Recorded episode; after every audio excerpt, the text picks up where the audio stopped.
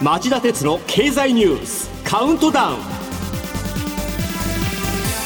皆さんこんにちは。番組アンカー経済ジャーナリストの町田鉄です。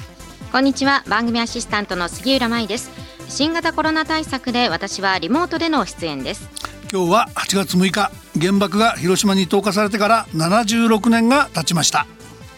広島の平和記念公園では午前8時から式典が開かれ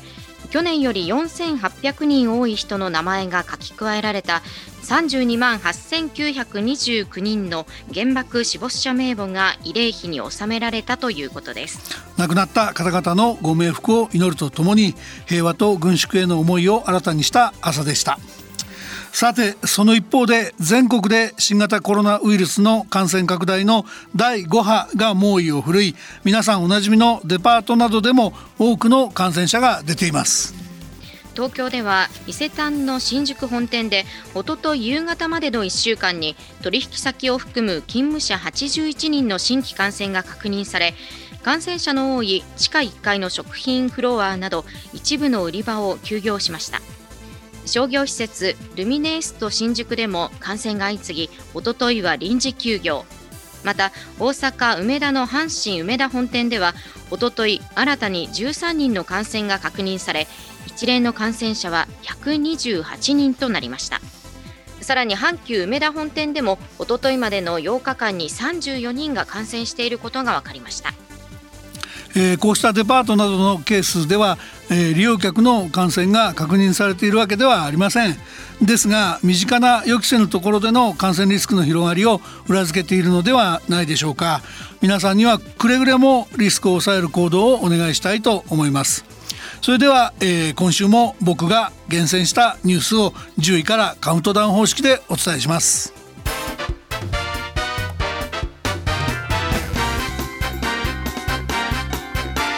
町田鉄の経済ニュースカウントダウン。では10位のニュースから始めましょう。先週土曜日検察審査会が桜を見る会前夜祭をめぐり安倍前総理の不起訴不当の議決をしていたことが判明。桜を見る会前夜祭の問題で検察審査会が安倍前総理を不起訴とした東京地検特捜部の処分について公職選挙法違反と政治資金規正法違反の2つの容疑から不起訴不当と議決していたことが分かりました。これを受け東京地検は再捜査することになります。続いて第9位のニュースです。昨日未明強制帰国拒否のベラルーシのオリンピック選手が亡命先のポーランドに到着ベラルーシの女子陸上選手チマノウスカヤ選手はチームへの不満を SNS に書いたところ政権批判だとされ帰国を強制されそうになりましたがこれを拒否し日本の警察に保護されました。そして昨日未明亡命を受け入れたポーランドに無事到着しました。えー、ベラルーシのルカシェンコ大統領はヨーロッパ最後の独裁者と称される指導者で自国のメダル獲得が進まないことに不満を示しオリンピック代表団に圧力をかけていたそうです。その煽りで予定とは違う競技への出場を命じられたこの選手がツイッターに不満を書き込んだところ反逆とみなされ身の危険を感じて、えー、選手自ら防衛を選んだ。亡命を選んだとされています、はい、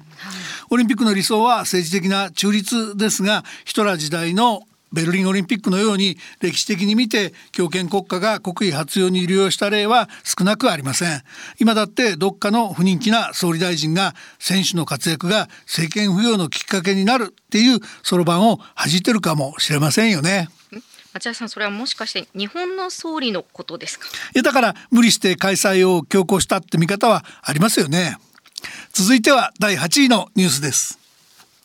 水曜日の温暖化対策計画案。修正しても家庭部門の66%の大幅削減は変わらず政府は2030年度に温室効果ガス排出量を13年度に比べて46%削減する目標の実現に向け地球温暖化対策計画の修正案を環境省と経済産業省の審議会の合同会合に示し大筋了承されました。この修正案も前回7月の計画案同様家庭部門で66%の大幅削減を求めています。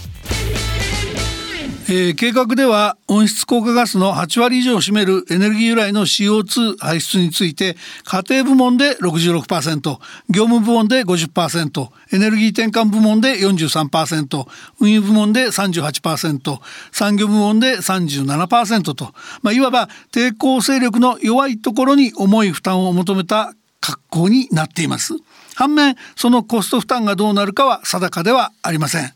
つまり国民が知らないうちに政治力のある一部の製造業が温暖化ガスの排出削減の負担を逃れて代わりに国民が重い負担を押し付けられたってなことにならないように10月の閣議決定前にちゃんとした国民的議論が必要なんじゃないでしょうか。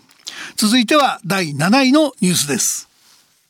アメリカ・バイデン政権が初めて台湾に自走砲など820億円相当の武器売却を決定。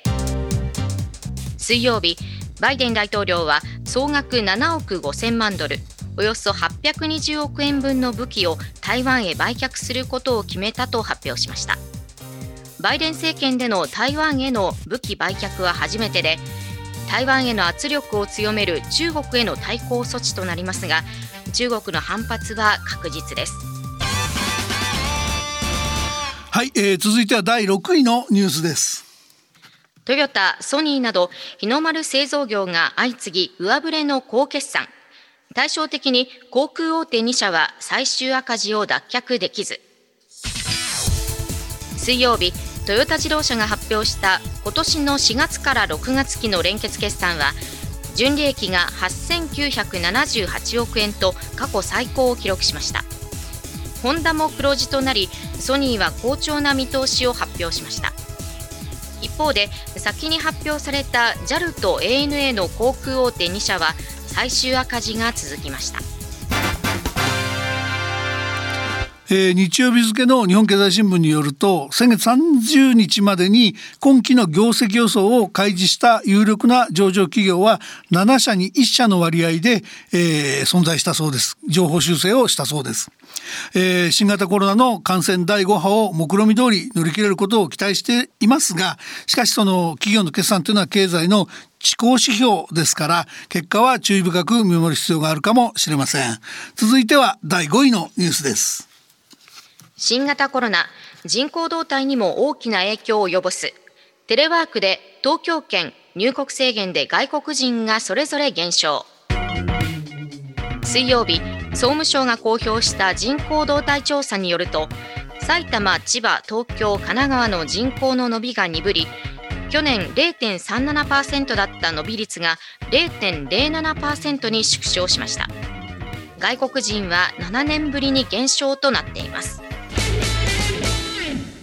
町田さん、まあ、人口減少のニュースを聞くたびに少子化や労働力不足など先のことを考えてしまって不安を抱かずにはいられません。まあ杉浦さんの不安よく理解できますよね。人口が減ればそれを上回る生産性の向上がないと経済成長はおぼつかなくなりますからね、えー、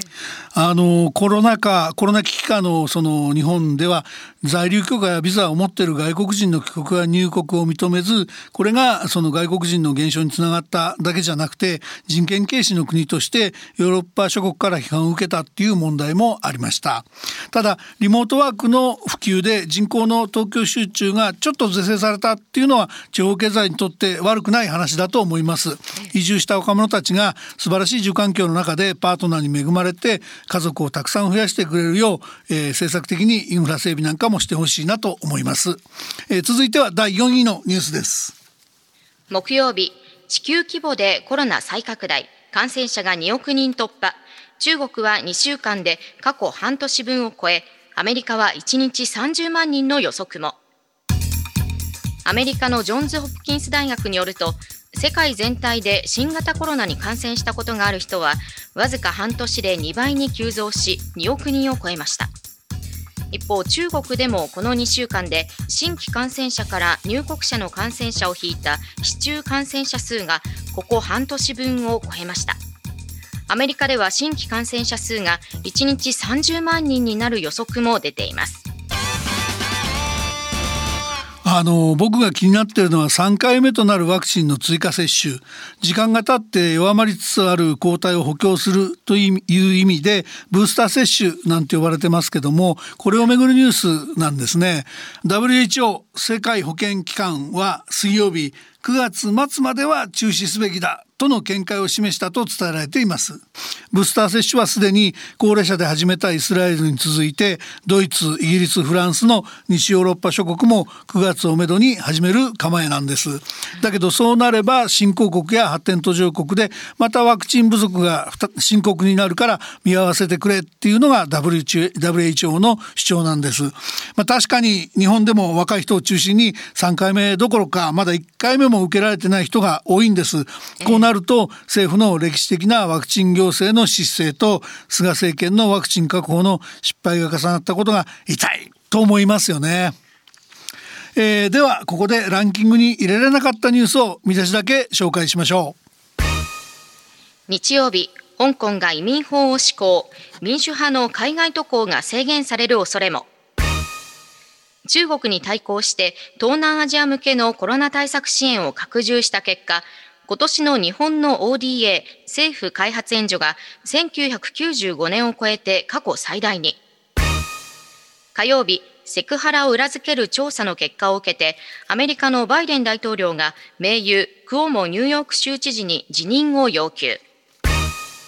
水曜日拘束中のファーウェイ幹部のアメリカへの引き渡しをめぐりカナダの裁判所が最終審理をスタート。結論が出るのは秋以降か。ワクチン接種後の死亡者について、ワクチンとの因果関係は認められず、順天堂大の研究チームが水曜日に厚労省の部会に調査結果を報告。昨日、バイデン大統領が新車販売に占める電気自動車の割合を2030年に50%に引き上げる大統領令に署名。ハイブリッド車は除外され、日本車メーカーは苦境に。えー、以上、ランキング外のニュースでした。皆さんの気になるニュースはあったでしょうか？うん、あの最後の EV 車のニュースというのは日本の自動車メーカーどう立ち向かおうとしていくのか、まあ、いつか専門家に話を聞いてみたいなと思います。わかりました。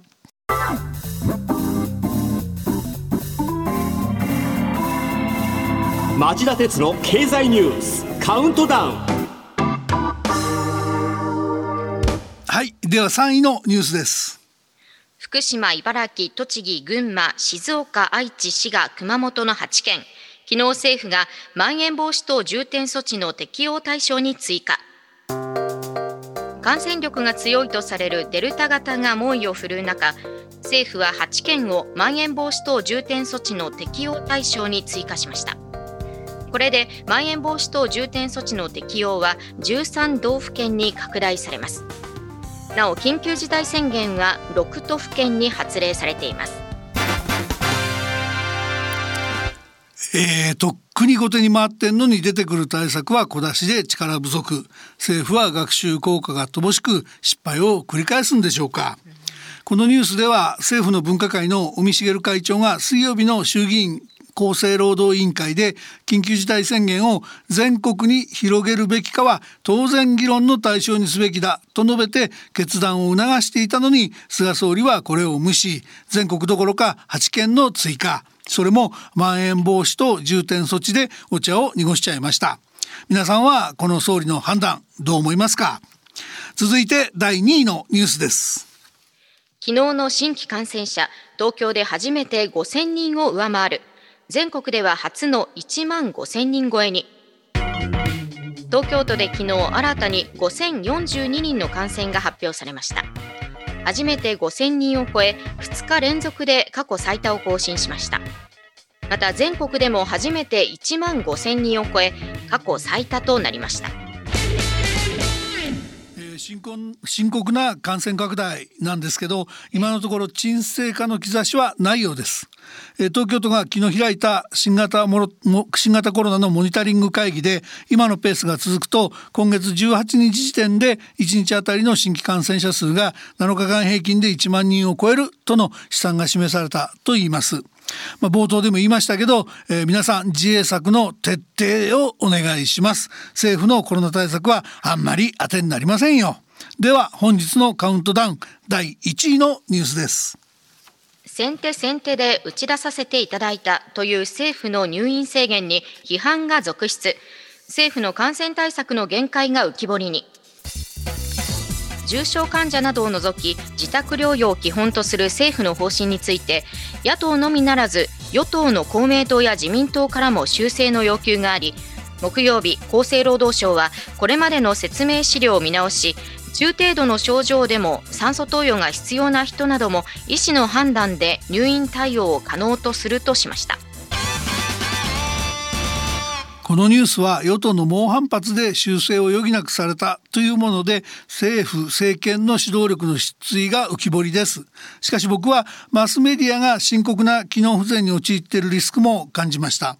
どういうことかというと田村厚生労働大臣が、えー、この中等症患者らの入院制限を打ち出した際に先手先手で打ち出させていただいたと述べたことをオウム返しに報道したことに違和感を持ったんです。ここまで事態が深刻深刻化したっていうことは対応が失敗して後手に回ったっていうことですよね。それを先手と取り繕うことは失敗をことするプロパガンダではないのかときちんとすべきだったはずなんです。実情を包み隠さず説明して乱暴でもこれしか手が残ってないと率直に国民の協力を呼びかけないと政府への信頼も国民の一体感も生まれませんよ。こんな報道姿勢では国民の知る権利をマスメディアがサポートできないと指摘しておきます。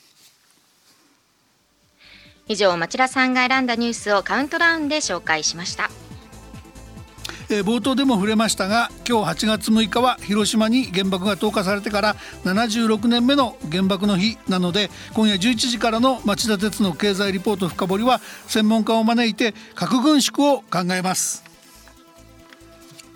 年に一度考えるきっかけにしていただきたいですねそしてこの後5時35分からの町田鉄の経済ニュース深掘りはこれはコロナ危機の次の危機なのか遠からず始まるテーパリングのリスクとはというテーマで町田さんがアメリカ FRB 連邦準備理事会の出口戦略に潜むリスクを解き明かします。